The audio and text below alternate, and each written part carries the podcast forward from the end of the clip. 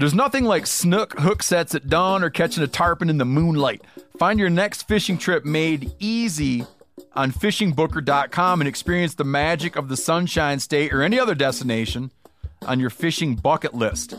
Book a blue water adventure in search of sailfish or go snapper fishing with the kids.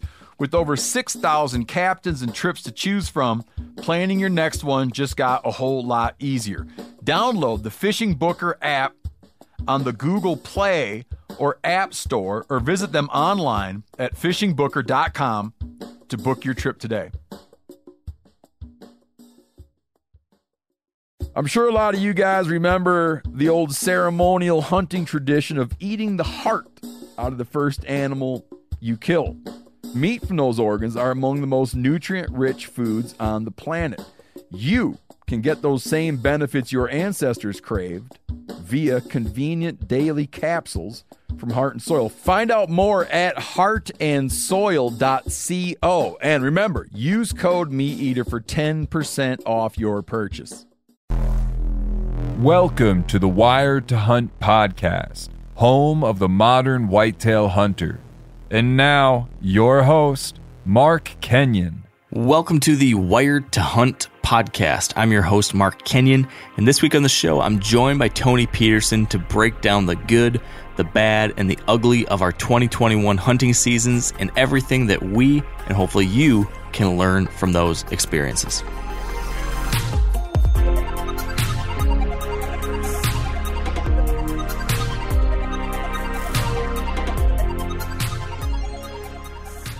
All right, welcome to the Wired to Hunt podcast brought to you by First Light. And today we're having something that I, for lack of a better term, am calling a whitetail therapy session. I'm just imagining like stepping foot into, and I've actually never been to a therapy session, so I don't know if this is actually how it goes. Um, but from the TV version of things, I'm imagining like I'm stepping into an office and there's this kind of cushy couch in the corner and I'm being told to go sit on that couch. And then there's this really nice older lady with spectacles sitting in an office chair across from me. And I'm envisioning that person as Tony Peterson today. Um, so, so Tony, you can be my very nice elderly therapist who is going to sit in the office chair and look at me while kind of drumming your fingers together underneath your chin, and I'm going to lay on the couch. And then we can flip the roles, and I can be that person. You can lay on the couch, and we can talk about the 2021 hunting season. I kind of want to just just like dissect it because we haven't really got to do that together at all since the season started. Maybe we had a little chance. I guess we talked about the one week in November hunt. Um, you know, uh, past longtime listeners would know that in past seasons, you know, me and Dan would be on here every week talking about what happened last weekend or what happened last week. What'd you do right? What'd you do wrong? What'd you learn? How'd you screw it up? What'd you do? What would you do differently? All those kinds of things. And I kind of walk through the year. Folks could kind of learn along with me. And this year we didn't get as much of a chance to do that. I haven't really been able to dive into everything. Um, now I know you have been able to do some podcasts, especially on foundations, where you've kind of shared some of these anecdotes throughout the year too. Uh, I really liked that episode you did, Tony. I don't know, like a few weeks ago, just after the new year broke, and kind of talking about you know, thinking about your past year and what you can learn from it. I kind of want to take what you were talking about and do it ourselves here for everyone to listen to. Um, see if you and me can learn something or figure something out, or, or if nothing else, get some shit off our chests. And uh, maybe that could be helpful for other people too. So that's yeah. my idea. Uh, what do you think about it? I love it. And it, this probably doesn't come as much of a surprise to you, but I actually have been to therapy, so maybe I can help you out a little bit, Mark. yeah, did, was my description on or was I missing anything? Well, instead of an I would take the old elderly lady uh, and I would replace him with a younger uh, younger kind of smallish guy who likes sweater vests.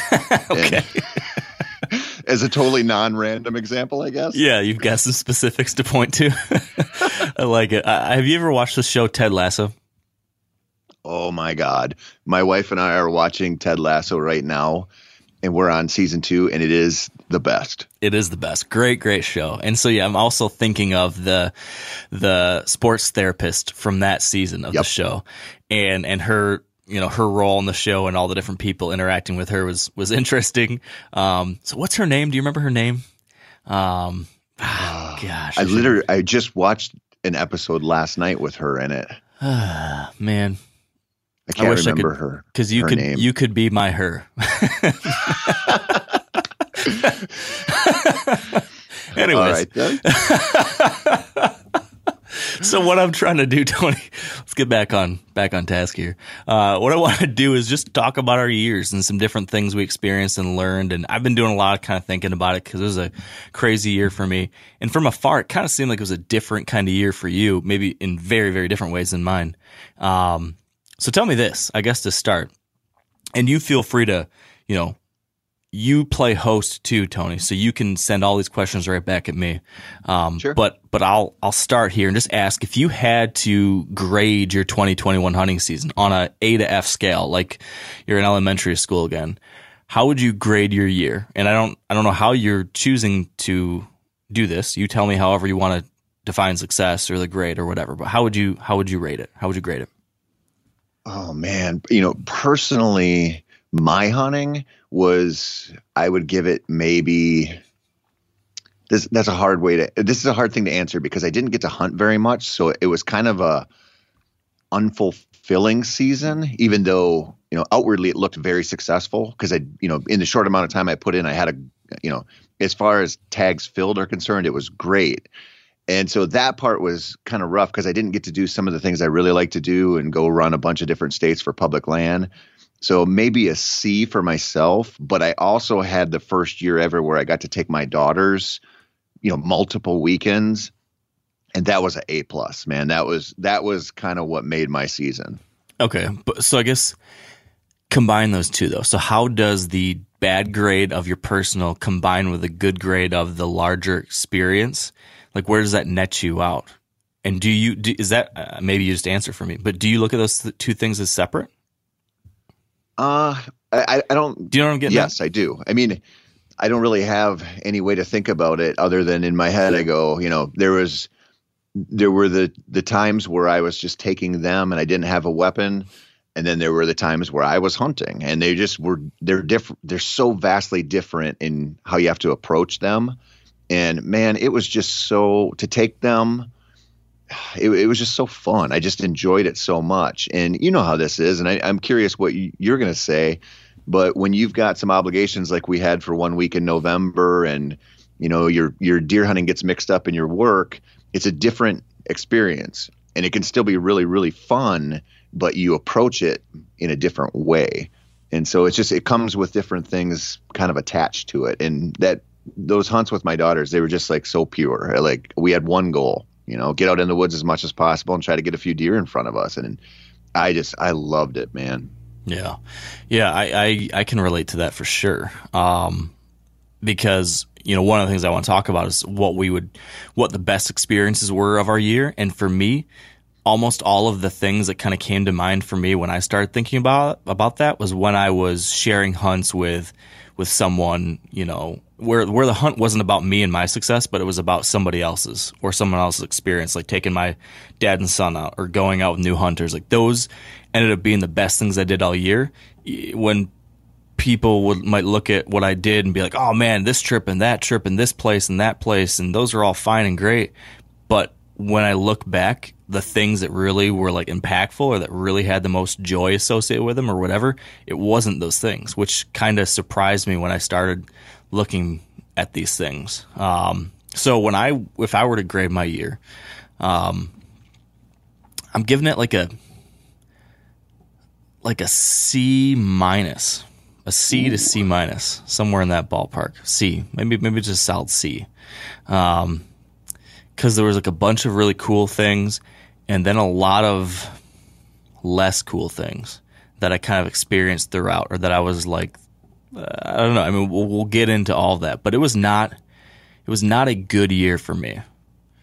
Um, So, well, hold, hold on a second though. Are you are you grading your season you're not grading it on. I think when we look at something like this, you'd say, well, you know, how many deer did you kill? How many tags did you have? And it would be an easy way to distill it down that way. But you're you're grading it upon like your enjoyment, right? Yeah, I'm I'm grading it on a combination of things. So from a tag, I'm looking at tags filled a little bit. I'm like, so there's like the surface level success of a season, which would be tags filled, quality of the hunt, anything like that, achievement of goals, anything like that.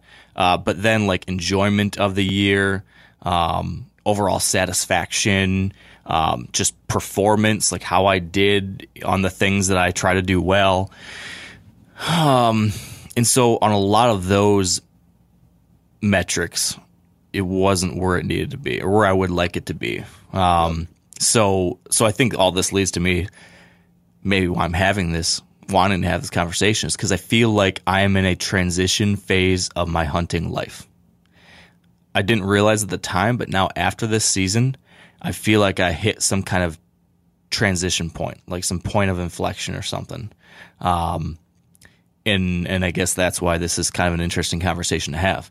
Um, so yeah, I, I think it was like it was one of the coolest seasons I've had in certain ways in a long time. At the same time, it might be the worst season I've had in a long time. Um, and I guess we should get into all those things. Um, but yeah, I don't. So, but hold on a second. So, when you say that you feel like you're in a in a transitionary period of your of your whitetail hunting, what do you mean by that? Okay, so we're gonna kind of this this will kind of be diving right into, uh, I guess the the climatic issue of sorts, but I think I did so much this year um, went on, you know, traveled to so many different places, so many different states with all these high flung goals. Um, and I've been, you know, you know this. You've you've had many conversations with me in the past where I'm ranting about my goals and you know wanting to achieve this thing or that thing or wanting to kill some specific big old buck with a name or kill a 150 inch five year old or whatever all those kinds of things um, I think, and I've also just been like more, more, more, more, more. I've been like always striving for more in one way or another, whether that's more from a quality perspective or quantity or whatever. Um, and after this year, I think I packed myself to the gills with experiences and goals and like high flung aspirations. Um, and I came out of it just feeling like I, I ended up losing sight with some exceptions, I lost sight of like the fun of it. I yeah. lost the fun in things. And the things that ended up, what I, the things I realized ended up that are the most meaningful to me, I ended up not having any time for, or I didn't get to do it all. And instead, I was just like stressed all the time about this thing and going to that thing and doing this thing. And did I accomplish this and did I accomplish that? And, and the season ended up just being like a giant ball of, of stress um, and like check boxes to mark whether or not you did it. And um, coming out of it, I just have this feeling like, man, I don't know if I, I don't think I want to be people that do this stuff all all over the place and all the time and like kill 10 deer a year uh, or whatever. Like I don't want to be Levi Morgan someone who travels from place to place to place to place to place and has to kill deer everywhere and has to do that and has to pack and all these things and good for them great for them. I'm glad there's people out there that can do that but i don't think that's the path for me now. I don't think i'm going to be that person. Um, I, hey before this fall did you think that that was did, did you even consider that a possibility before you went out on this wild schedule you had last year? I mean i don't think i ever i don't think i ever wanted to be like i mean I don't know why Levi's the uh, example I'm pointing to, but I never wanted to do, do, go that far probably. But I think yeah. I imagined something more towards that end of the scale. I mean, I always had like aspirations or always like dreamed of like, man, look at these dream seasons that people are have or going to this state and that state and this state and that state and they're killing a big buck here and there and there. And I was like, man, I want to do that. And I've had my own little versions of that kind of thing here and there. Um, so, yeah, I aspire to something along those lines. Um, and you know, everyone knows I'm quite goal driven, and so I like to push myself in certain ways like that. but I guess it went like too far this year or something. And maybe that's just like where I am in, you know, family life and personal life and all those things kind of all overlapping within this like crazy year I had and all those things kind of led me to like whoa whoa whoa like tap the brakes. Um maybe that maybe that's not maybe that's not the thing I want. Um does that make sense? Yeah man. I feel like you're about 7 years behind me on this realization and I think this you know you're in a unique position and so am I but I I think when you you sort of chase that that lifestyle it, there's a there's a space of life you know there's a life phase where it's really good like where you can get after it and devote a lot of time to it. But when you start having little ones at home it changes the whole thing. And it's harder to be gone and it's harder to just focus solely on those goals of killing big bucks here and there. It just it, it, it becomes something different. You realize you don't want to push it that hard. You'd rather you know cut your travel in half and really enjoy it and have it be meaningful versus just like how much can I get in in 3 months every fall. Yeah. Yeah, absolutely. And then I also think like just like the obsession with killing something too a little bit. Like maybe I would be really happy with having two quote unquote successful hunts but having great experiences throughout versus shooting for, well, I got to kill six big bucks or whatever to, to show that I'm really good at what I do and yada, yada, yada, to have good Instagram pictures and all this stuff. And I used to like have that like feeling like, oh, I should be doing that. And I've kind of found that that's like tainted stuff for me. Um, and I'm kind of over it. Like I'm, I'm getting more and more like over the big buck thing. As crazy as that sounds, I mean, I like big bucks are cool. I'm always gonna be geeked out by them and love chasing them and learning about them. Fascinated by deer, but I don't know. Like at one point, I was like, I had like a quiet goal with like some of my friends. Like, man, I'm gonna shoot a 170 by the time I'm 30, um, like that kind of stuff, you know. And like I'm over that. Like that's just yeah. so trivial now in my mind. Um, and so like like those kinds of things. I'm just getting a little burnt out on that side of stuff. Yeah, I, you're preaching to the choir here, buddy. So, so let me let's let's unpack this a little bit more, both your experience and mine. So, one of the things that made me like realize this a little bit was when I started looking at the best experiences of my year. Like, what are the things of everything I did that were my very favorite? And a couple of those things were number one, I did a couple mentored hunts with new hunters. So these field to fork hunts, we just released a podcast about it. So plenty of people probably heard about this, but you know, I got to take out two folks over the course of several different weeks who were interested in learning to hunt and spend time with them, teaching them about this stuff, and then getting to go out on hunt with them and then see them have these just awesome experiences, you know, seeing their first deer up close and then eventually getting to to get a shot at one and gut their first deer and go through all those emotions and go through all that stuff. And that was just so much fun. Just getting to kind of see that, um, just being reminded of just like the pure joy and the experience of what they were experiencing, getting to kind of live it through their eyes again. Like that was just so much fun and so refreshing. Um, those are two, you know, two hunts that are right at the top of my list, and I didn't get to shoot a thing. Um, another one of the best experiences of my year was the one night, the one evening and morning that I was able to carve out time to go hunting with my dad and take my son. And how sad is it that I only made time to have one afternoon where I could take my dad and my son up to our cabin and go up there for a night in the morning. And that was it. But that was one of the very best things I did. So there was like an eye opener for me. Man, why am I running around doing all this stuff when the thing that's most important I only give 24 hours? Yep. Um, so those were two things that stood out to me. Um, well, what about for you when you think of like the best things you did this year, the best experiences? I mean, I got to believe a couple of them are taking your daughters out. Yeah, you know, I was uh, I was nervous about this this past season because I knew I was saving my Minnesota and my Wisconsin tag for our one week in November project. So, yeah, I I knew I wasn't going to hunt very much this year for myself, but I also knew my little girls were raring to go. And, you know, it was just such a, it, it felt like maybe this is a bad comparison, but when you get a, a good bird dog, you just go do more stuff outside. Like a, a, good dog just does that for you. You're like, I'm I'm taking them for more walks. I'm taking them, you know, shed hunting more. We're gonna hunt more. We're gonna go out more, do more things.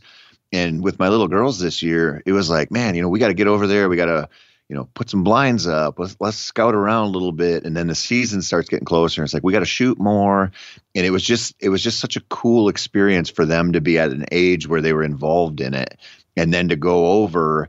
And it, it was just a it was so relieving to me in some ways to not have to worry about my own tags and just you know leave my bow at home and take them out and go spend you know i spent four full weekends with them hunting this year.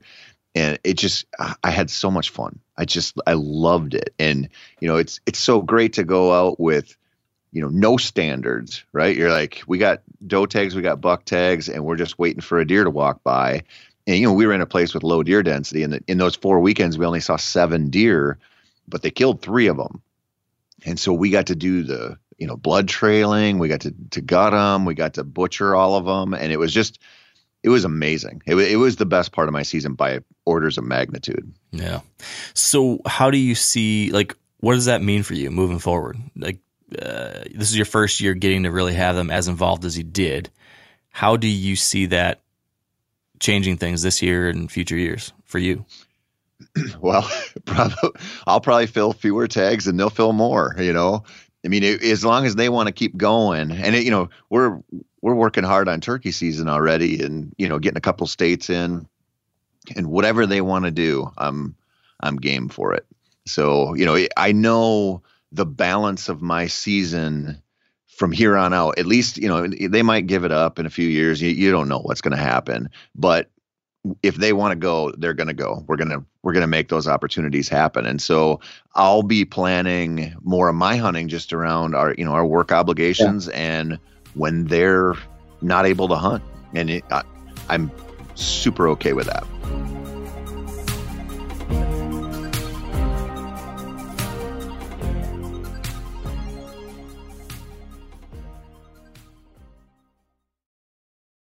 Pay attention here because this is a hell of a good service. It's called the Wellness Company. Picture this, okay? You wake up, you got a scratchy throat, you're all congested, you got a runny nose, you got a cough, whatever. And you weigh your options like you tough it out, get sick, take time off work, try to get a doctor's appointment sometime in the next few months, wait two hours at urgent care and sit in a room full of six sick folks, or you open your medical emergency kit you match your symptoms to the doctor recommended prescription and you start on the right meds right away. These medical emergency kits not a first aid kit, all right? It comes with doctor prescribed meds to treat over 39 medical issues. So, on hand, strong antibiotics for infections of all types. Plus, a doctor's easy guide so you know exactly what to take and when. No waiting to see the doctor, no waiting at the pharmacy. It's all in there. Every home should have at least one medical emergency kit. Order yours online in minutes. Your kit will be rushed to your door. Get 15% off at urgentcarekit.com slash meateater and use promo code meateater. That's promo code meateater at urgentcarekit.com slash meat eater. Hey, if you guys like to cook outdoors, and you oughta, you should check out the Weber Slate Rust Resistant Griddle. Now, uh, this, this is a good innovation here, and it solves a real problem, okay? So, this is a carbon steel cooktop that's safe for metal tools, like a griddle on your grill. It's pre seasoned with food safe oils and ready to cook on right out of the box. There's no use of coatings, okay? You can use metal tools to flip, press, and scrape without worry. It's the griddle that stays ready, not rusty. Now, everything, the problem with griddles, everything rusts. No one talks about how bad everything rusts. Uh, the reason they don't because they couldn't fix it until now. Well, Weber's new rust resistant technology your Weber grill will last for years. When used, the carbon steel griddle hardens and bonds the surface, reducing the ability for moisture to collect and rust to form. With the new Weber Works Prep Cook and Store system, you can keep cooking and cleaning supplies handy, carry food and condiments from the kitchen to the griddle, and even convert the side table into a prep station. Get fired up for your new Weber Slate rust resistant griddle. So what outside of the hunts with your girls? So just the you hunts. Where where where were those this year? You did obviously Minnesota and Wisconsin as documented on one week in November. Yep. Uh, and then what else And did then you do? North Dakota too. so that just that one. So that was way less than you usually do. Yeah. yep. Way, you know, I probably, well, you know, I, I try to front load my season every year. So September is usually a really good month for me. Uh, and, you know, that might be whitetails and Western games, some kind of mix of that. And I didn't even, I mean, I literally never carried my own weapon into the woods the entire month of September this year, which is so unusual. So do you think so? Like uh, now looking back on it, are you? Did you feel like it was? Did you go too far in that direction and you missed not hunting as much for yourself, or do you feel like man, it was it was good, it was fine because of how great it is with my daughters, and I'm gonna keep it like this? Like, do you see that changing at all, or do you see the same? Uh, I hope it, it bends a little more in my favor uh, th- to just sit more because, you know, it's it's just when, you're wired to do it, it's hard to have those long times where you don't do it, and it's one of the You things I'm struggling with. when you're wired to hunt? Yes, yes. uh, one of the things that I'm that I struggled with this year is just not. You know, I don't. I don't have. Uh, I have one place to hunt close to my house here, and it's being developed. So by May first of this year, that that place is totally gone, and it's been it's been going away for the last two years now. And so i'm i'm really nervous about my future for not having any I, I don't have any opportunity to just go out and sit like an afternoon on a wednesday night. You know what i mean? So i'm like i'm looking at that situation going you know it's i don't want to rely solely on having to travel somewhere to get my fix but that's kind of what i'm staring at and so i need to i need to get that figured out because you know how it is it's you, you get really caught up in stuff, especially when you have a big travel schedule. And man, you start to miss just those times when you go out by the house and just go sit. You know, it's not a big production that you have to pack for. You know, you just grab minimal amount of gear and you've got a nice setup, and it's it's just relaxing and mm-hmm. a nice little break from the week. And when you don't have that, like I'm I'm already anxious about not having that. I'm not even dealing with it yet. Yeah, it's so I I think about that for this year a lot. Yeah, it's funny you mention that because that's like as I was thinking through this, I was trying to kind of take note of some of like the biggest mistakes or things I realized I want to do differently next year, or I guess this year now. And one of those things that stood out to me too was like not enough local time because I, you know, you and me both preach often about the value of traveling to hunt and going to new places and challenging yourself to get better and all that stuff. And for good reason. Like I think those are good things that can help you grow. We both have a lot of fun with it. But this year I've realized like the alternate or like the opposite side of the scale, which is doing that too much to to to the point where you don't do the easy, comfortable local thing almost at all. And I kind of realized, whoa, I actually really do enjoy that sometimes, and it is important to have some of that. Um, because yeah, like I I had very few hunts that were just like the relaxing walk out the door, have a fun sit, and you know be back for dinner kind of stuff. And uh, you know, there's there's value to both sides there. And this year kind of was a was a aha moment for me there for sure. So you mentioned earlier that you're you're in this new place where you're not as geeked about big bucks as you have been in the past. Does that mean you're gonna you're gonna lower your standards and start shooting a bunch of forkies? I did that this year. Um, and um, I wouldn't say like I'm necessarily to go that far with things. Um, but at the same time, I'm not to be opposed to it. I mean, I, I, I had an experience, you know, this year lowering my standards, and it was fun. Like I, I'm glad I did that with these hunts that I was on. Um, and so, so part of me is like, yeah, that could be more possible. Part of me, you know, also is I think. Uh, I, I don't know. I don't know if like I'm fully figured. I don't know if I fully figured out like what I want anymore. I think I'm still in that process. Um, but I'm just not going to be. I'm not.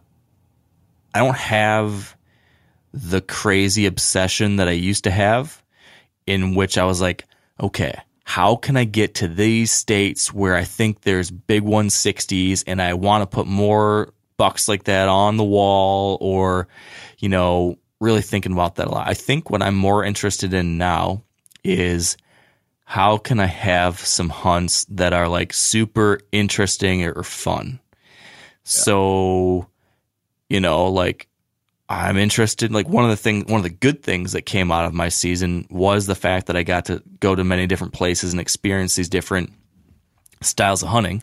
And I found like that to be fun. Like I enjoyed that side of things. Like my best hunt of the year, I think, was going to Nebraska.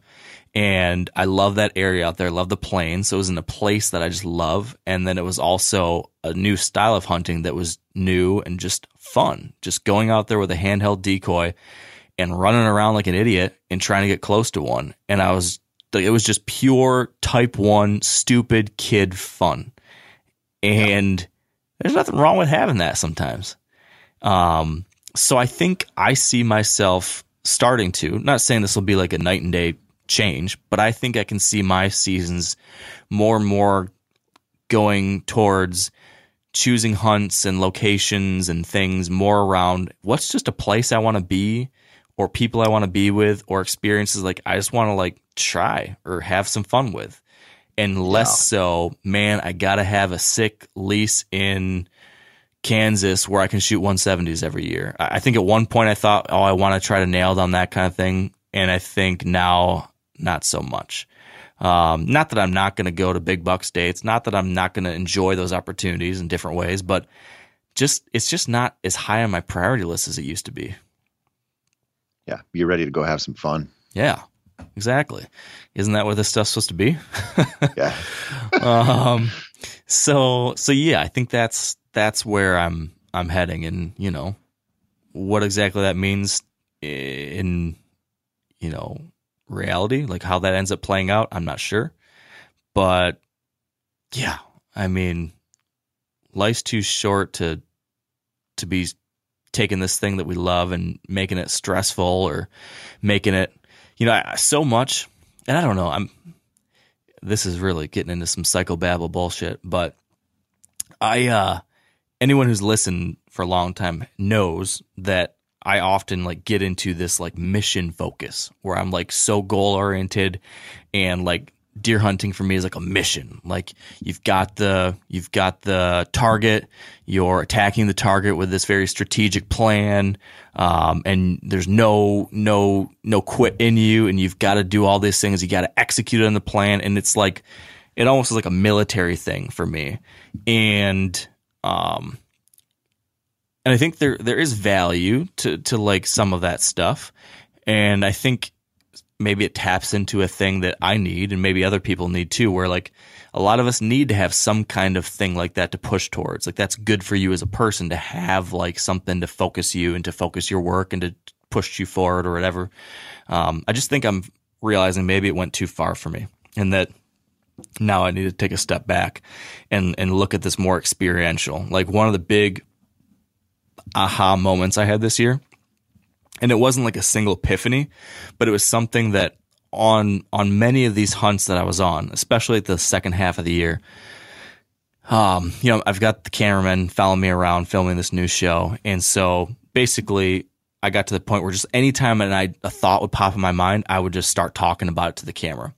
Um, and what ended up popping up over and over again, multiple times I discussed this in many different trips, was just this kind of awakening I'm having to to how the process and the experience is becoming more important to me than the outcome. And so I mm-hmm. was I was kind of realizing that like obsessing over well, whether I'm going to kill a buck in Maine or Wisconsin is taking the fun out of it for me. And it's, it's maybe not what should matter in the first place. Maybe looking at the process and the, the learning, like, so what I ended up looking back on these hunts is like, dude, you could look at my hunt in Maine as an utter failure. I didn't see a single deer. I didn't kill a deer, let alone see one.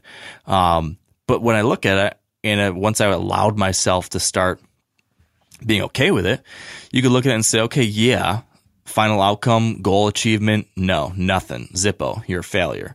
But on the flip side, I got to learn a really cool thing. I got to spend time with some interesting people. I was in a beautiful place. And if I could like release the pressure that I was feeling to kill something, if I if I could just get myself to not be so dang worried about that and instead focus on the process, it was a great thing. And that's what I like that's like the thing I was trying to do as these hunts went along because I had like this building pressure like you got to shoot one, you got to shoot one. And um and for content like like we're is you know we're in a unique situation. Like we do this for our jobs. We're supposed to showcase these things. And so, yeah, for my job, for interesting videos, probably would have been better if I would have killed more stuff. Sorry, folks. Didn't happen. But for, you know, the reality of most of us and the reality for me this year was, was, hey, you know what? You can either hate your, hate your experience because you're not getting that outcome that you think you need, or you can shift the way you look at this stuff and you can say, you know, whether I achieve the goal or kill a big buck or whatever, I can still really enjoy this thing for what it is. And there's value in enjoying the fact that you're going to learn something or you're going to grow. You know, you did that podcast with Andy May recently where I know you guys talked about some things along these lines that was on my mind a lot where you could go and you could have your you know, your your super nice Iowa lease or whatever, let's say. Nothing against Iowa leases. I might have one someday. but let's say you've got your like mega big buck factory place that's all locked down and you know every year there's big giant bucks out there and you've got it all managed and it's it's it's there and you know how to do it and it's comfortable and you're going to kill big deer. Like that's fun. I get that. I'd like to have some fun doing that kind of thing too. But I also found this year like maybe there's also fun in doing brand new things. Maybe there is also fun in like in trying to learn, in challenging yourself in new ways, not being obsessed with the outcome of it, but being obsessed with like, how do I learn as much as possible? How do I grow? And like, that's the fun thing. Um, yeah. that like this large, I don't know if I'm articulating this right, but like that was what this year ended up being about. Like the good stuff on my year was all related to that stuff. The yep. bad stuff was all related to obsessing over the outcome too much or like screwing stuff up when I was trying to get the outcome. Oh, I'm so proud of you. You're making such progress in this therapy session, Mark. I, I was worried about you for a while because you're such a head case, but it seems like you're coming around, buddy. okay, this is what I need to hear. uh, no, it, what you're saying reminds me so much when when I when I was 20, 28, 29, I can't remember when I went out and freelance, I'm like, I'm going to be a freelance writer, and I'm like, I'm going to hunt public land super hard, and I'm going to set the world on fire and show everybody how you can kill big bucks out there. I went to the darkest place I've ever been as a deer hunter because I was not enjoying it, and I was like, I've got to go kill big bucks, and I fell apart. I mean, that's when my buck fever just hit like a, a whole nother level, and my enjoyment just dropped. And it was like it was a rough thing to go through but it changed like what you're talking about about just like i want to go places where i enjoy the experience and you know i'm going to have fun and not just not just you know make all these decisions based around the likelihood of encountering a really big buck. Man i i'm right there with you. It, it changed how i look at it you know and you know, like talking to Andy recently about that stuff, like I, I realize like it's so easy for me to kind of, and I, I, think we all do this to some extent, but just lean into like what what we've figured out makes us happy. And you know, like you said, that that lease down in Iowa that somebody has, that's a totally different thing. But that could be just the thing that some hunters need to really enjoy this and really enjoy the experience. You know, we talk about the process a lot, and I've been I've been thinking about this ever since that Andy episode. We probably didn't outline it very well but you know, like our process is different than a lot of people. And Yeah. I, I realized I'm like, man, the process of working on a little piece of ground and and you know looking forward to going to till up some soil and you know throw down some clover seed or whatever, and and it's it's it's the same. It's a different path, but you're you're angled toward the same result. Like you're just trying to enjoy and soak up um, as much of this as possible. And I think that's why it's so easy to sort of push this traveling mentality because it really gives you a glimpse into what you you really like in this stuff. You know, like when you go to, like you said, you go out to Maine and you go to all these different states, and now you're down in Alabama. You're getting, you have a really unique opportunity to figure out what you really want to get out of this stuff. And so that's, you know, I mean, I, I guess sometimes we probably don't push that message this the right way, I guess, but man, to go experience some new stuff really shows you like, oh, I love this Western North Dakota land. I want to hunt here every year, no matter what. Or I don't really like driving 10 hours and sleeping in a tent when it's hot. You know, like I want to stay closer to home and do something else. When you start figuring that stuff out and thinking about it that way versus just like, I went here and I either killed a big buck or I didn't. It just the the path to enjoying this stuff. I think it's just it's just a little easier to see. Yeah. Yeah. And I guess the only way you figure those things out is by trying all those different things. But then, like, once you kind of learn where you're at or what makes you happy or how you like to enjoy this stuff, I guess we shouldn't feel guilty for doubling down on that. I guess I maybe maybe I've gone too far, like pushing, like you said, kind of pushing our narrative of what we like versus you know kind of also realizing that everyone's going to have their own path to it. I think that's a great point you make. Um, Yeah. that's that's also I I guess it changes though too, right? I mean, like I've had now this transition for me that's changing, and what would make me happy eight years ago is probably different than what's going to do it for me now, and that's okay too. Yeah. Um, can I can I make a prediction yeah. about you? Yeah, sure. I think you're going to start killing a lot of deer. when you say that, I- what do you mean? Like just just a bunch of deer, or are you saying like I'm gonna have more success in? Uh, I guess expand on that.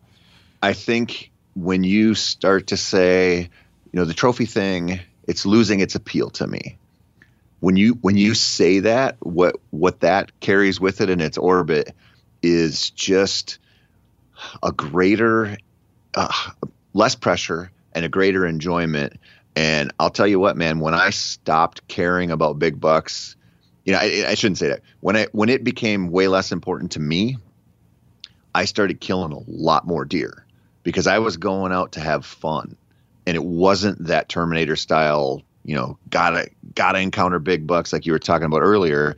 I just started making decisions based around like where where can I go to hunt that I think is going to challenge me, or I'm just going to enjoy it, or it's going to have a whole bunch of deer that I'm going to be around, or it is an environment I just want to hunt in. And when I started planning my deer hunting life around just where do I want to be because I know it's that that place is going to do it for me. The stress kind of goes away and you level off a little better and you're out there more. I think you you have a more clarity to your decision making. And man, for me, it just when when I did that, when that happened to me, I started killing a lot more deer. Yeah. And I think it was just because I wasn't making a bunch of like anxiety, stress filled decisions. I was just like, what's what's going to be fun about this? And you know, you know how it is. Like there's still a lot of work mixed in there, and there's still a lot of failure, you know, tossed into the mix as well. But man, it changes. It changes how you act out there, and it Yeah. changes the decisions you make. And for me, it went, it broke in the right way, big time. I, and I think it's gonna for you too. Yeah, I think that makes a lot of sense, and I, I, I see, I see, I could see that happening. Absolutely, I could also see. You asked me about like my goals or standards changing or something, and I don't think, I don't think I'm not I'm not necessarily going to go on a streak of like shooting forkies, um, because I what am I trying to say here? I think I'm just going to be okay, more okay with just not shooting anything, um, and that still being fine and cool. Um, I think I'll still always be have like a pull towards like I don't know, like like a buck that just makes me extra excited, and you know that'll probably maybe not, but I think for the foreseeable future that's still going to be like you know one of the better bucks in the area, a three year old or a four year old or whatever. But I'm definitely not going to be obsessing over like having to get a 165 year old or something like you know some people have these different trajectories where they slowly go up. Some people want to kill a bigger deer every year. Some people only want to shoot 170 pluses. Some people only want to shoot five or six year old bucks or older. Um, and maybe at one point i thought i would go closer and closer towards some kind of thing like that i don't think that's going to happen um, i think i'll likely or at least i guess i don't know what the hell i'm going to be like five years from now but like this coming year I think I'm going to be super stoked to kill like a nice deer somewhere, like a three year old. I think that some of those bucks I passed in Iowa this year will be getting an arrow for sure, wherever I'm at this year. um, uh, I also think that, you know, if I'm somewhere and it's just not happening and it's not going my way, I'll keep on working at it, but I'm not going to lose. I'm going to, tr- you know, I I say this now. I'm going to try not to lose sleep over stuff not going well. And I'm going to try to be like, you know what? This is still a cool hunt, even though I didn't come home with something. Um, that's, I mean, that's something I've talked about for years trying to get better, at, but I want to keep getting better at that because it sucks to put all this time and energy into this thing that's supposed to be fun and fulfilling. And then you get done with it and like, oh man, what a wasted seven days. Well, Yeah, that's, that's- that's not good. That's stupid. Um, so, so yeah, I think like, I think you're right in a lot of ways, and, and having that mindset hopefully will probably end up leading to me having more success on that, you know, with that kind of thing like you're describing. Because, Yeah. like, yeah, like uh, this year, I definitely found like the the stress or the pressure, whatever you want to call it, you know, definitely impacted me. I mean, like, if we want to talk about one of my biggest challenges, this is a little bit of a pivot, but maybe this is a natural pivot. You know, one of the biggest, the biggest challenge I experienced, and I haven't really talked about this yet publicly, um, although like examples of it popped up throughout, um, was that I totally had a collapse of confidence in my shooting. Um, and I think it began with that first hunt in DC. I wounded that doe and I was so upset about that. I was so stressed out about that. I was so down on myself for that shot. Um, and you know, that being the documented ending to this show I was producing and like all the stuff it led to and, you know, having the cops called and just a disaster all the way around. I was so upset about that that then I was like, oh God, I hope I'm not going to have like another descent into target panic like I had a handful of years ago. And I remember having these like internal conversations like, don't let this be like a thing. Don't let this start going down that, don't let this get into your head. But of course, as soon as you start saying that shit, it's getting in your head. Um, and so, and so then, you know, I go to Arkansas and I didn't have a muzzleloader. And so we had to have a muzzleloader shipped to me from MeatEater headquarters before that hunt. And then I'm like getting it sighted in and getting it ready, uh, like just the week before the season, week before the hunt. And it will not, uh, it will not group well. And like, I mean, I, I went through so many rounds. I can't get this damn thing to group well. I went like three different times to different stores trying to find different sabots and bullets to try. And now I'm having like a panic of like, "Ah, why can't I shoot a gun anymore? What's wrong with me? I can't shoot this damn gun. And I'm trying to figure out what's going on, if it's the scope, if it's me. And so I have this whole thing with my gun now. Um, I ended up finding a round that shot better, um, and was able to be okay with it. But it definitely like, like that, that mental thing traveled with me to Arkansas. And, you know, I killed a deer there. First shot, I don't know what was the first shot or second shot. One of the shots was not great. One of the shots was perfect, but it took me two shots to kill this deer. Um, but that was like a thing. Okay, in my head, that didn't go as well as you want it to go. And then there's all that leading into it. Now we go to Iowa, my well documented miss on that buck, which now is like, okay, now this is a documented descent into chaos. I wounded a deer in uh, DC. I had to take two shots on this deer in Arkansas. Now I missed one of the biggest bucks of my life in Iowa, um, where like there was so much pressure built to that moment. And finally, the last day, and we all know I've already told everyone how I felt throughout that thing. Now that happens.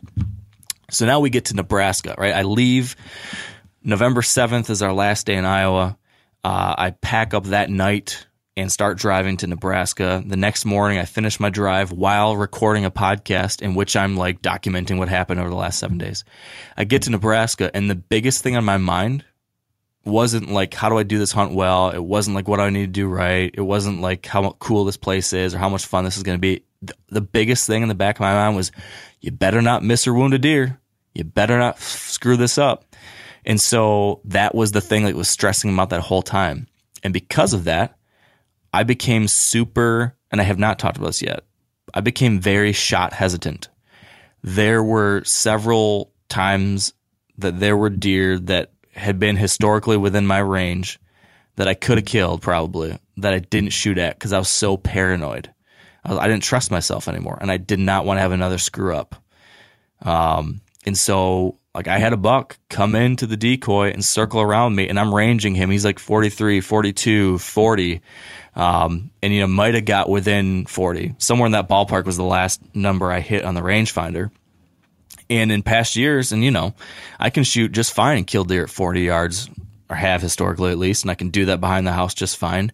But in that moment, I was like, no, I really want this deer to get in with like chip shot distance. And, you know, talking to Tony Treach about it, he's like, yeah, you certainly can get those deer in closer. So that deer was broadside within my typical max range, but I didn't take that shot because I was like, ah, God, I don't, I don't want to possibly screw it up. I want just a slam dunk. I got to get just a nice, close, easy shot because I didn't trust myself anymore. And I didn't get a shot at that deer. Um, there was another smaller deer that did something similar, same deal. I probably could have taken a shot. Now maybe it's good that I didn't like force a shot that wasn't, um, you know, wasn't a slam dunk. But the same side, or I guess another side of it was I had opportunities that if I had that confidence, if I hadn't gone down this descent, I probably could have killed a deer out there. Um, so there's a couple examples there in DC. Um, you could then look at, you know, my continued shooting issues go to Alabama and I get a shot. Now this was like, I mean, these sometimes these things just happen. Like I, I got a shot and I hit the farthest out inch of this tree this deer was standing behind and, and missed a deer because I was inch and a half too far to the left. If it had been an inch and a half to the right, I would have heart shot him. He was dead. Instead, I hit a tree. So now I'm feeling worse about stuff. Then I, you know, hour later, another buck comes out and I do get a shot at him, but the shot's back because of all these things. Again, I, I rushed that shot. Um, so like bing, bang, boom, over and over and over, these things start happening this year. Then I get to Wisconsin and I'm hunting in this box blind setup that Tom and Drew had in place where I'd seen deer coming out to the standing corn.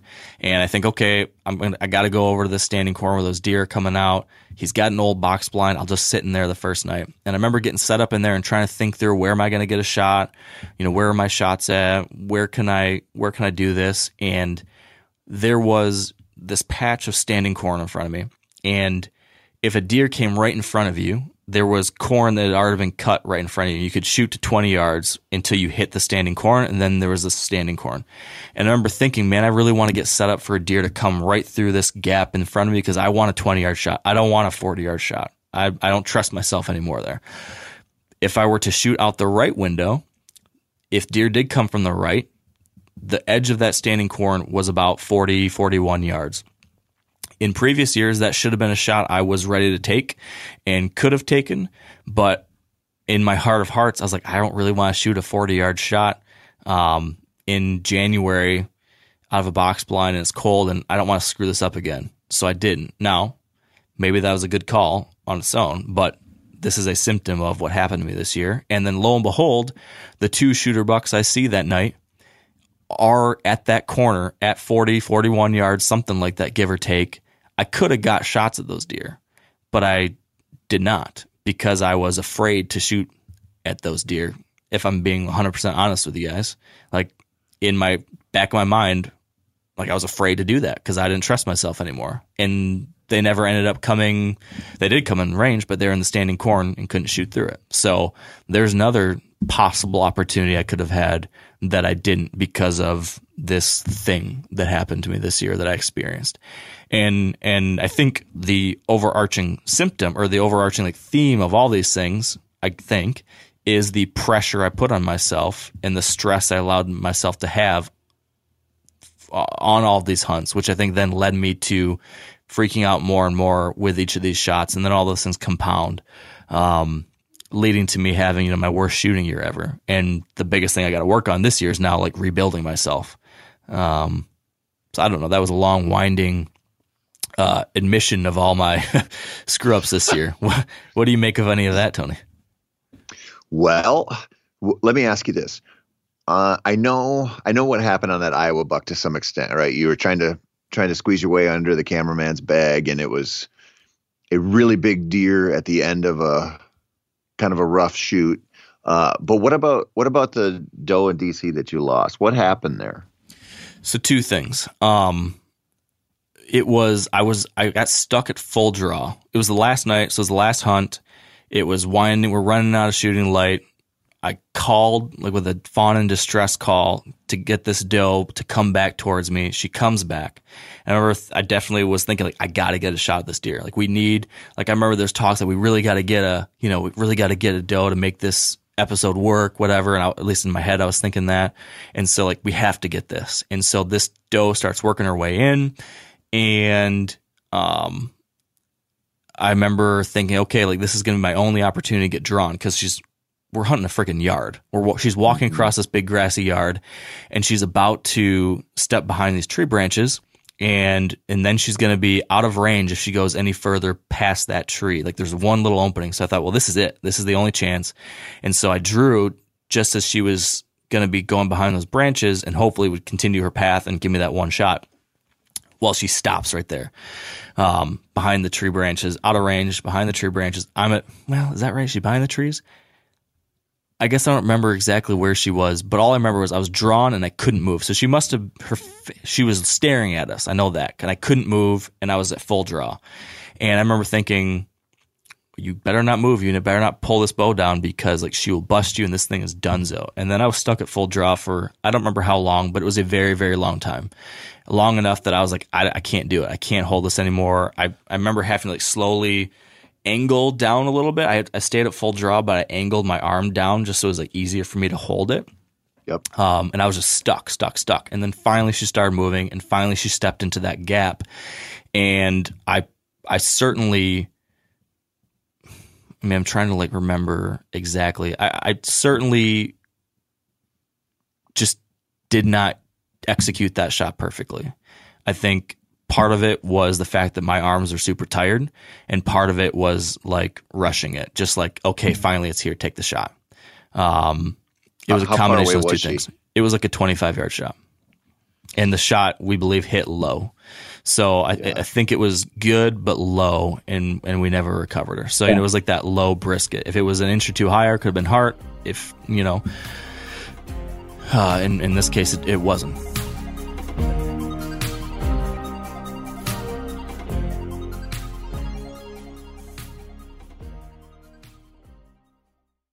pay attention here because this is a hell of a good service. It's called the Wellness Company. Picture this, okay? You wake up, you got a scratchy throat, you're all congested, you got a runny nose, you got a cough, whatever.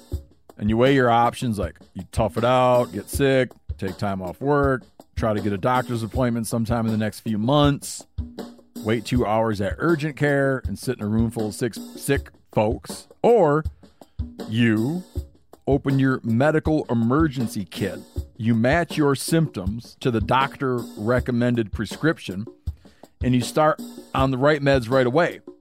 These medical emergency kits not a first aid kit, all right? It comes with doctor prescribed meds to treat over 39 medical issues. So, on hand, strong antibiotics for infections of all types. Plus, a doctor's easy guide so you know exactly what to take and when. No waiting to see the doctor, no waiting at the pharmacy. It's all in there. Every home should have at least one medical emergency kit.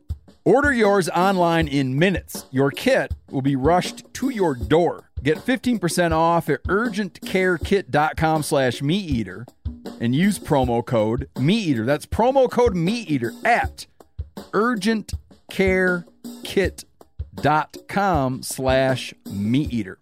Hey, everybody knows Weber grills. I've been using Weber grills my whole life, and check it out. They got a pellet grill, the Weber Searwood pellet grill. Now, with a pellet grill, you can smoke, roast, and sear what I like to do on the same grill. You can go from low and slow, okay, on smoke boost mode, which gives you great smoke at 180 degrees, or crank this thing all the way to a heat sear at 600 degrees. It's got a full grate sear zone, so you can put more food on the flame. This this, this is my way of bull saying. If I was going to cook roast one way, that's how I like to do it: sear roast. Utilize the smoke boost setting to intensify that smoky flavor. Direct flame cooking creates searing, crisping, and browning. Food is going to look as good as it tastes. This grill gets hot in 15 minutes. Cleanup is easy. Cook confidently with intuitive digital controls at the grill and enjoy the sleek, easy to use surface. You can also add a heavy duty rotisserie or rust resistant griddle insert to up your game. Get fired up for your new Weber Searwood pellet grill. When you shoot deer or shoot at deer, do you do you typically remember your pins being on their side or your pin being on their side? Man, I remember I, I remember like where the pin was in general. Yes, I've had experiences where le- like like usually my my my shooting problems would come from the shot would go off as soon as the pin hits the vitals. So yeah. like I would be dropping down and then as soon as the pin's on the vitals, like the shot's off. Now I switched to a uh, back tension style release. And so mm-hmm. as soon as the pin hits the vitals, that's when I release the safety and my pulling begins. And so uh-huh. In some of my hunts, that has like it's forced me to slow down and the shot has been better. Um, this year, you know, I shot at two deer with my bow, and I think both of them. I can like I can remember I can remember the shot being there and feeling like it should have been okay, but I definitely think like my arm dropped on that doe, and I think that could be a combination of rushing and just exhaustion. And my my natural if I ever if I ever miss, whenever I do um, not hit the bullseye, let's say just on a target, it's usually low. Like my natural predisposition is for that arm to drop a little bit. And so the shot goes a little low. Um, and I think that just happened to the extreme with that doe. Um, I think that happened to a degree with that buck um, because of both my arm dropping and because of the finagling of physical or of, of trying to physically get around that backpack. Um, but I'm sure like that was rushed a little bit too. Like I definitely did not like sit the pin on that buck's vitals for five seconds and make sure everything was perfect before like going. That didn't happen that buck I like was maneuver trying to get in position, trying to get position, finally got drawn back, bump up against the backpack, lean down more. I got the pins on the vitals and then it was like gone. Um, I still, with that one, I still can't explain how it missed as much as it did. Like I, I was not, it wasn't. There's no way I should have missed as much as I missed, and I'm just I'm telling you I've screwed up in a lot of ways. But I, I did not. There was I wasn't like shaking. It wasn't like I couldn't hold the pins in the buck or anything. So the fact that it hit like three feet to the left and like a foot low or whatever makes me think that something else was involved too. Like when it when I released, like it maybe it hit the backpack on release and bumped it down or something. Um, so it's not to make excuses, but it's same like something happened there that made that thing like extreme. Um, are, you, are you you're shooting? What are you shooting? Like a five pin sight? Yeah, yeah, five pin sight. I I want to go back and watch that miss because I wonder if you're maybe you know you might be dropping your bow arm but you might also be trying to look at that arrow as soon as you release the shot. So that might be influencing your form a little bit especially on, when you shoot at a deer. You yeah. might not notice it. You might not do it when you're target shooting. Yeah. But i've seen this happen. I, i've got a good buddy that i got into bow hunting probably like 12 13 years ago. And he you know he started out like everybody did. He had a three or a four or five pin sight. I can't remember but he would it, he was shooting guts or he was shooting shoulder over and over and over again. I'm like, man, what is going on here? And what I think he was doing was he'd shoot and try to look around those pins, that rack of pins. And so I talked him into trying out a, a single pin sight, one vertical pin, and he got, you know, it wasn't like instantly better, but his his game of shooting deer correctly changed big time. And so sometimes when you you know like and I know like a lot of people are like oh, I'm not messing with a single pin sight. What what you don't think about is you know I can I can buy the right single pin sight like an HHA and I can have one vertical pin and a entire sight window on both sides.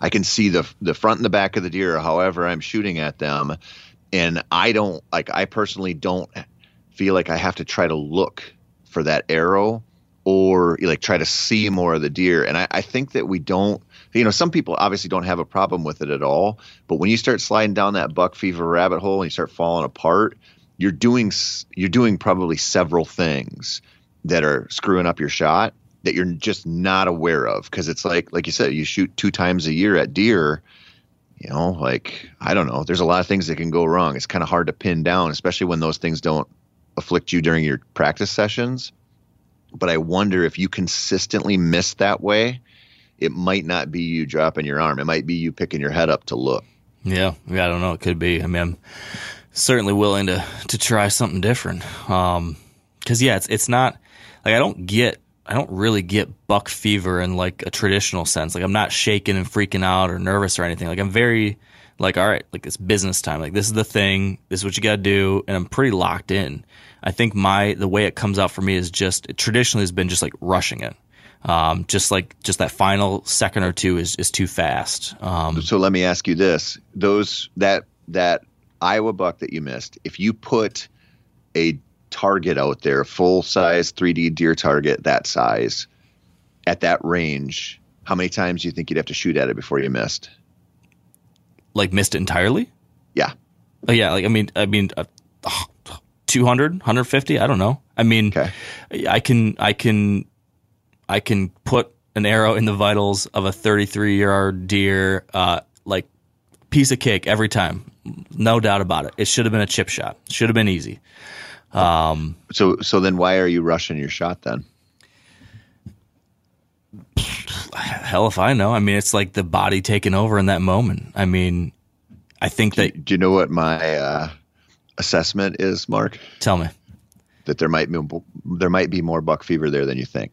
Yeah, and I guess what I'm saying is is like what I deem traditional buck fever being like shaking and like that kind of thing is not my way it manifests my manifestation is like what I just described. So yes, like there's obviously like something that makes it so that I'm not doing it perfect. No doubt about it. Yeah, well, yeah, and it, we so I I've given a ton of seminars on buck fever, and I've I'm very familiar with it. And I just look at this and I go, if you if you're super confident that you would not screw that shot up on a target, there's something going on. And if you're not rushed when you're target shooting, and yet you know you're rushed when you're shooting at a deer, like you can feel it, and you know, like ah, I, I did it too fast. I did it too fast. You're it's the mental game isn't there quite the way you think. And that's, I mean, that's one of the reasons why I dumbed down my shooting because I knew if I'm if I'm shooting at a target, I can shoot a seven pin sight target shoot all day long, no problem but you put a heartbeat on that thing and I'm shooting, you know, twice as fast as I should. And I just had to declutter my sight window so my target acquisition would be quicker. It was easier to float that pin and because I knew instead of me being able to change, part of it was just changing my equipment to accommodate the fact that I was going to lose my mind. And so like what you're talking about there, mine mine I was always shooting over. I, I, wasn't shooting under. I was always shooting over because that rack of pins would hit that deer and I'd shoot before I got it down on them. And I just had to like go, I don't, I don't like this, this feeling of just not being able to keep my shit together when there's a deer in front of me and just dumb the whole thing down. And man, at least for me, it was a game changer. Yeah. Yeah. Well, Hey, I'm, uh, I'm going to be working on working on something new this year. So that very well might be it. Um, yeah, I don't know. It was uh, it was not fun having that loss of confidence. That's for sure. Yeah, it's it can that's a that's a season ruiner there. Yeah, yeah. Uh, so that was like my biggest challenge this year was dealing with that. What about you? Did you have anything at all that you found challenging or some any big like mistake or set of mistakes or something? Like, did anything go wrong? Well, yeah. I mean, isn't that something's always going wrong? Um, you know, I had I had an experience in North Dakota where I, the the deer were really really pressured, and so I felt like I was working on one buck that was coming over on the public side where I was hunting, and I set up for that deer the very first night I hunted, and he came in, and it looked like I was going to have an, a really short, really successful hunt, and he was about I don't know three steps, maybe maybe four, five, six feet away from being in my shooting lane, perfect to my left. And the thermals got me, and he took off, and I was sitting there going, the only deer I feel like I even, or you know, the only nice buck that I felt like I had a chance at just caught me in the only place I felt like I had a chance at him at.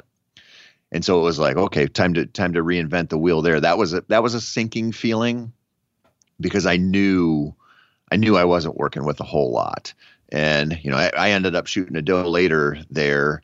Um, so it, it worked out okay, but it, you know, it's tough when you're like, you get out there and you have those real high expectations and you start looking around you're like man i can't even hardly find one. Yeah. And if i do he's on the wrong side of the fence. And then there's one really good one and you go in there and it's like you give him your best shot and that deer's like i got you. And you watch him Mhm. run away and it's like now now what do i do for the rest of the time? You know?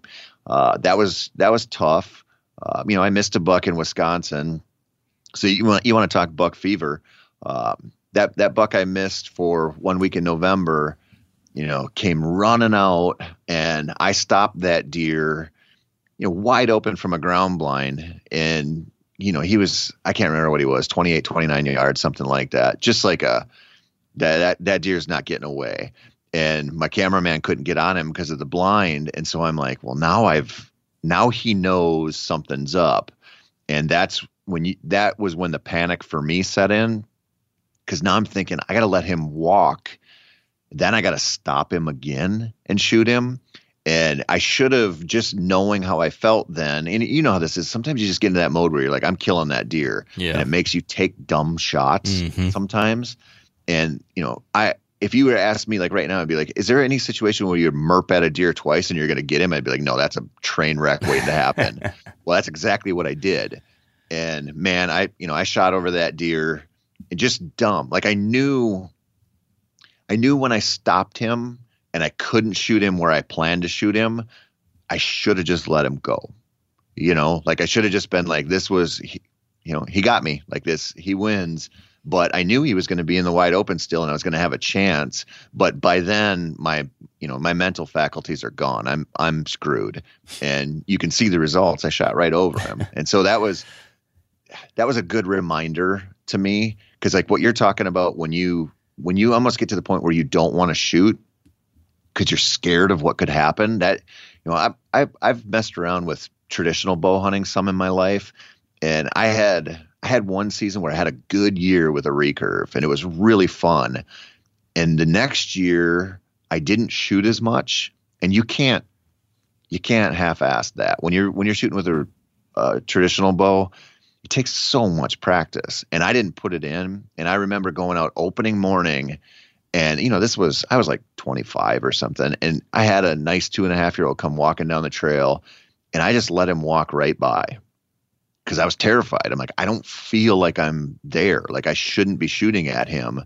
And i i think about that feeling often because it's happened to me and that, you know that's what happened with that buck in wisconsin. Like in there that little you know voice in your head's like man this is this is falling apart quickly. You should probably just take this as a loss and not risk wounding him or doing something stupid. But man that ego gets in the way and you just get into that desire to shoot and you make dumb decisions sometimes.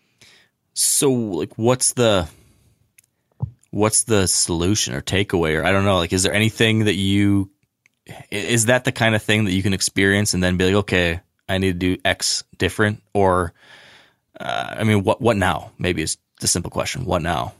listen to that little voice i mean and it's listen man we're we're all a work in progress right and i know you know like i especially probably in the last 5 years i'm really trying to take only shots where i'm like this deer is toast like there's no question when i draw that bow back and you know that that that gets me hunting from the ground more because i think ground shots are easier and it gets me kind of that 20 and under game more and more and you know, but every once in a while, just, you know, like the deer do their thing and I revert back to my old ways. But I just try to do stupid stuff like that, you know, less. I, I want the frequency of that to be less and less. And so I just, you just hope some of those lessons stick with you and you make better decisions in the future. Yeah.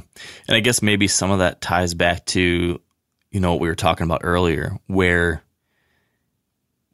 you know when when i'm so focused and you know so much pressure you put on yourself that you got to kill this deer that's when you have those like moments where you lose control of the yes i should shoot or no i shouldn't shoot and then you take that bad shot. So it's almost like the more we can be more experience or process focused and less like caring so damn much about the final outcome um, i guess like the, it ties back to that whole kind of change of mindset. And maybe if I can get better at that, I won't be, you know, so, you know, so obsessed with it. You got to get it. Like you said, like you get in these moments where like, okay, that deer's got to die. Like this is going to happen. Got to get the shot. Got to get the shot. And then you yep. take a shot that you know you shouldn't. Or, you know, after you shoot it, you know you shouldn't have. But in the moment, like, oh, I could, I can make that work.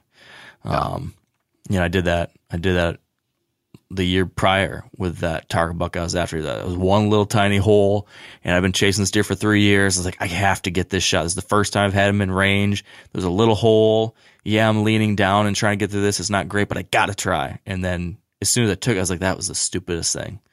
But yep. in that moment, it's just like you can't. Your your your judgment is impaired by this crazy desire you have, um, and it makes you a flaming idiot.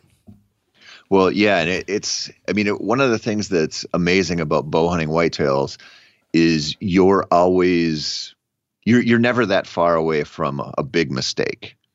Like I mean, you just you just make them, and you know, like when you think about that that buck I'm talking about that I missed there, that morning was when I had that 150 incher come in that I had within range for seven and a half minutes, right. and I I drew on that deer four times, and never never got the shot I needed.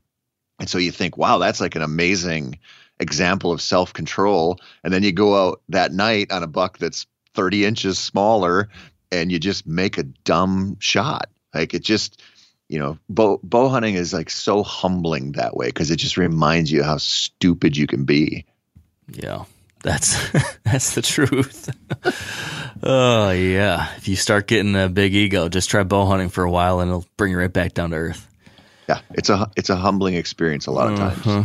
So yeah, man. So then, if if those like the things we did wrong, or that we had mistakes or challenges with, was there anything like when you look back that you thought, man, I got that right, or I, I'm proud of myself for that reason, or you figured something out? Is there anything that like stands out in that way?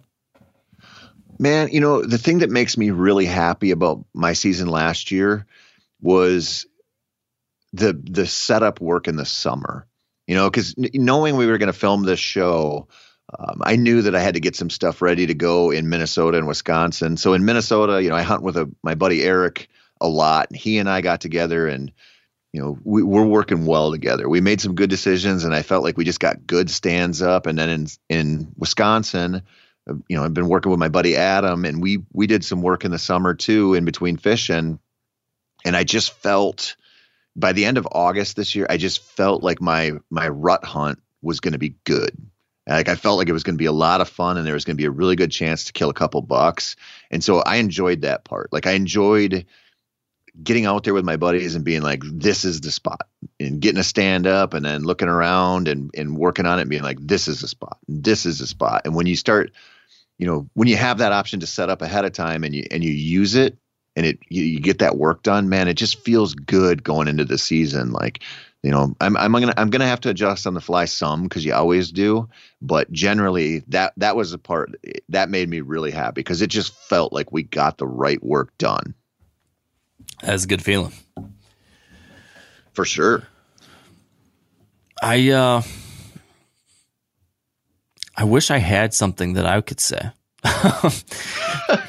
but I like nothing really jumps out to me like, oh, I really did that right, or this really went well. I mean, uh, it was it was such a season of like close but not close enoughs or screw ups. Um, you know, I had like I had a lot of good bucks within shooting range. a couple I chose not to shoot. Like I talked about the Wisconsin one, I talked about the Nebraska one. I had like another Nebraska one that was, you know, I, I was trying to get a shot. Him, I had him at five yards, drawing back, and he spooked just before I came to full draw.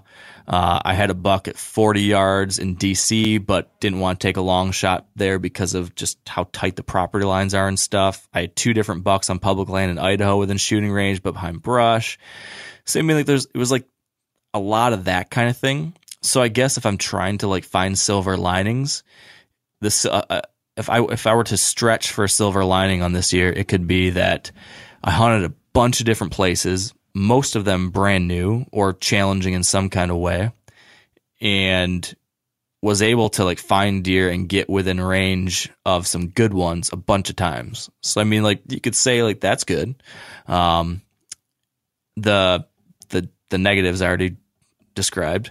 Um, but maybe though, I guess maybe the best thing wasn't like I did something right. It was that I was forced to think through these things that I just talked about the top, like the whole changing of my mindset and my goals and, and how I'm approaching this stuff. Maybe it was just the fact that I had to go through that, you know, over the course of the season and start having those like thoughts and, and thinking through those things this year, trying to get more just focused on the experience and less obsessed with the outcome. I think maybe maybe that's the best thing that came out of this season for me was was that I had to go through some bullshit to to kind of have that realization, maybe. Um, and so maybe that leads to, you know, what you described, which is not being as stressed and enjoying it more, and that leads to the outcome being better in the end. Um, maybe that's maybe that's my thing, I guess. Um, but I don't know. I mean, it was. I, I will tell you, like, I felt good about the fact that on almost all the hunts I went on in all these brand new places, like, I figured them out pretty quick, and I had opportunities. I didn't capitalize on all the opportunities, but I went to a bunch of new places. that were all pretty darn tough, most of them, and got on deer for sure, and could have killed a whole hell of a lot of deer, and you know, came really damn close to, you know, the season.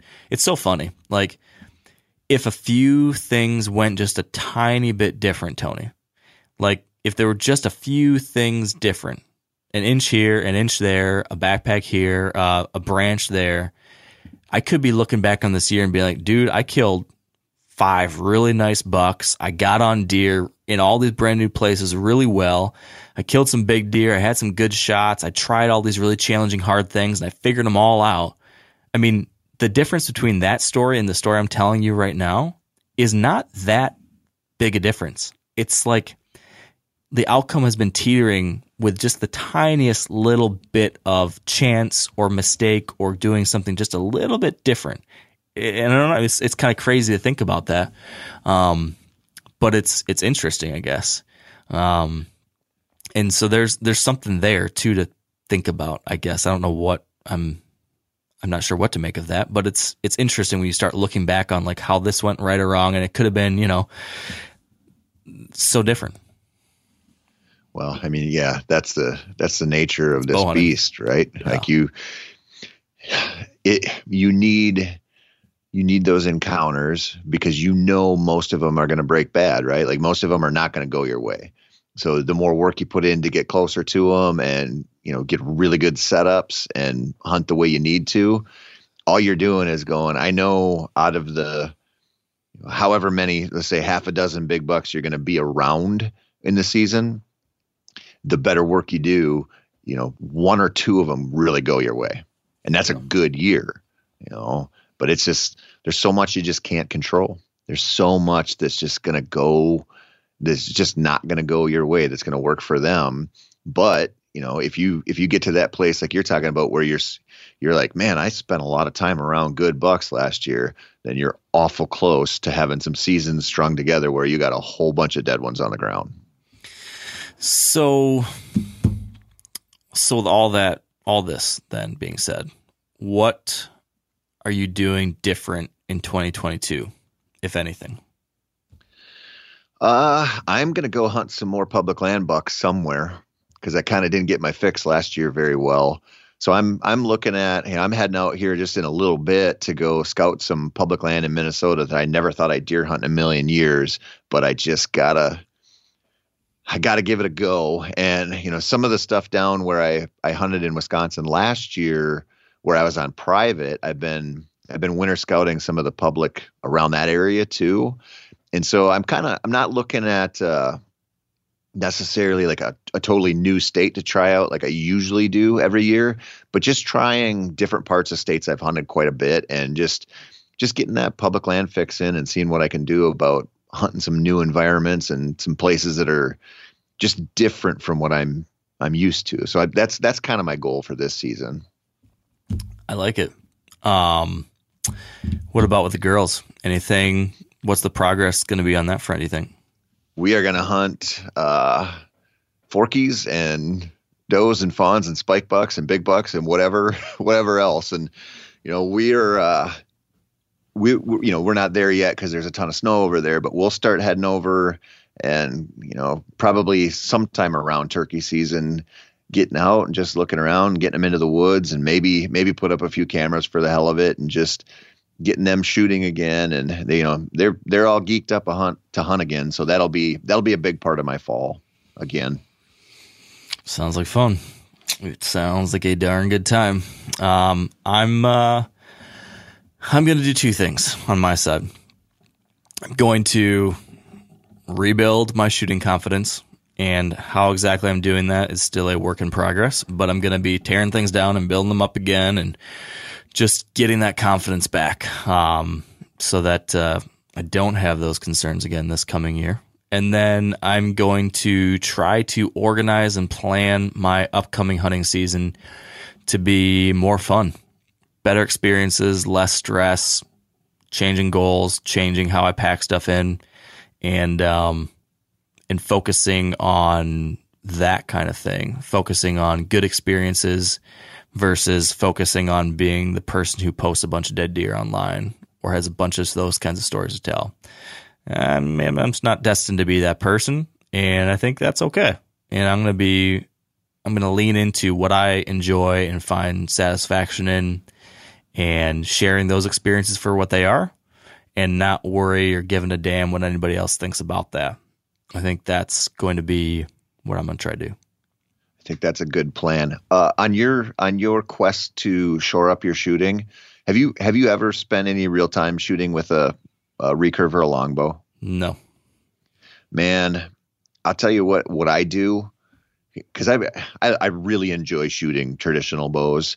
Uh, if I get into a place with my compounds where I'm starting to feel a little wonky and starting to get inside my head, sometimes I'll hang them up for a week or a couple days, and I'll just I'll grab one of my recurves and I'll start shooting with that because I I know I'm not going to hunt with it probably, but it sort of distills the shooting process down. It's way more difficult.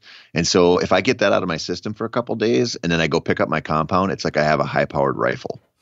like it's it's amazing how at least for me it kind of recenters me and it makes me realize you know i like i don't know i don't know if you've shot crossbows much like i i haven't shot them a ton. I've messed around with them a little bit Yeah. but the, they're so easy. Like it's it's incredible how accurate they are that you know like i i imagine you could probably do the same thing where if you're like ah, i'm getting a little bit messed up you know like you shoot one of those you're like oh that's so easy. Well i, I do that with uh with traditional bows and it i feel like it kind of helps me stave off some of the some of the bad habits that might develop with my with my compound practice and it really makes me appreciate how accurate they are No, dude, you just totally changed my whole upcoming season. You know what I'm going to do? I'm just going to shoot a crossbow. I would have killed like five bucks over 150 last year if I had a crossbow. That's what I'm doing. that was not the message i was trying to get to you Uh, I kid, I kid. Um, I like your idea about shooting traditional a little bit is like a palate cleanser almost. Um, that I've always, I've always thought that would be fun to try and to get into, and maybe, maybe that's what I gotta do. Who knows? I might be that knucklehead that all of a sudden is like, oh man, I like this so much. That's what I'm gonna do all the time. I've had a couple friends like, dude, just knowing what a nutcase you are, you probably would really fall for that hard. So maybe. do you, do you have any uh any places out there where you could potentially bowfish with your uh with a trad bow Uh, maybe, probably. I've I've I've not really looked into that thing at all, but I'm then there's carp all over the place, so there probably is stuff you could do like that. I, I would recommend uh, getting a getting a recurve of some sort and getting a uh, getting a bow fishing setup on it, and you'll start having some fun with your with archery tackle. And you can get those in the right situation. If you can get those little boys out, you can shoot a fish and then have them you just hand line them in, Mm, yeah, and they will think that's cool, that would be probably a lot of fun. and you will think that's cool too. I could see that. I like it. That's a good idea. Well, Tony Peterson, is there any ground we have not covered that you think we should? Or are we good? You are you are my uh yeah, God, what's her name? Uh in Ted Lasso. I I gotta Google this just so I know. So that I can say that you are my whatever that is. wait for it. Wait for it. And while you wait for it, think if there's anything else we need to cover. Her name is Sharon. Sharon, Dr. Fieldstone. Sharon. Sharon that right? Fieldstone. So I'm your Dr. Sharon Fieldstone. Yeah, you're my. Yes, you're my Do, doctor. do you think Sharon one Fieldstone. session is enough for you to get your head right there, Mark? You tell me. You're the pro. I don't think I think we barely scratched the surface of your problems. okay. Well, what, what do you say, Doc? Are we done for this session at least? We we can wrap her up now, man. Yeah, I, we we covered some good stuff. I think it's good for everybody listening to this to just think like, what do you want to get out of next year? You know, like we, what do you what do you want to get out of hunting? Like, what's it going to mean to you? What do you want to do? You start thinking about that stuff and and what you might do with it. It just gives you gives you something to live on, especially this time of year when it kind of sucks to be a deer hunter, and just give you a little jump on the season, maybe. Yeah. Yeah. Agreed. All right, buddy. Well, thank you for joining me here, man. This is fun. Glad I could get some stuff off my chest, and uh, you too. And now we've got some good direction for the new year. Definitely. Thanks, man. And that will do it. So thank you all for joining us. Hope you guys took something away from these conversations. Hopefully you can relate to it in one way or another. And uh, we can all kind of go on this journey together. So thank you for being you guys, for being a part of this community. And until next time, stay wired to hunt.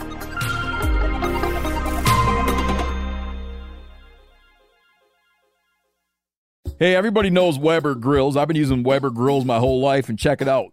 They got a pellet grill, the Weber Searwood pellet grill. Now, with a pellet grill, you can smoke, roast, and sear on the same grill. You can go from low and slow, okay, on smoke boost mode, or crank this thing all the way to a heat sear at 600 degrees. It's got a full grate sear zone so you can put more food on the flame. Get fired up for your new Weber Searwood pellet grill. I'm sure a lot of you guys remember the old ceremonial hunting tradition of eating the heart out of the first animal you kill. Meat from those organs are among the most nutrient rich foods on the planet. You can get those same benefits your ancestors craved via convenient daily capsules from Heart and Soil. Find out more at heartandsoil.co. And remember, use code MeatEater for 10% off your purchase.